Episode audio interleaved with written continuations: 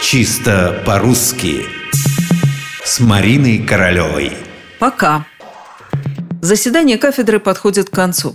Все тихонько расходятся, аспирант собирает свои бумаги, складывает их в портфель и идет к двери, бросая на ходу «пока» своему однокашнику.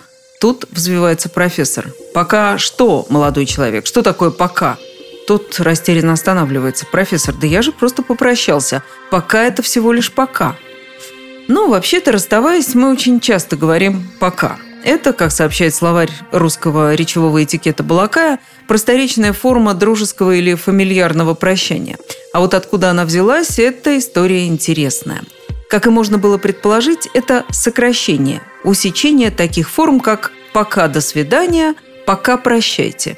И правда, до революции говорили куда длиннее. «Пока всего хорошего», «пока до свидания», «пока простите», Хотя простонародье и тогда изъяснялось кратко «покеда», «покелева», «покедова», «покель», «покуль» и даже «покыль» в разных областях по-разному. Возникла пока во времена бурных революционных перемен, которые никак не могли не коснуться языка. Как писал Селищев в книге «Язык революционной эпохи», это книга 1927 года, весьма широко распространено во всех слоях общества «пока» в значении «до свидания» вместо «пока до свидания». Еще резче в 1923 году высказывался Сергей Волконский.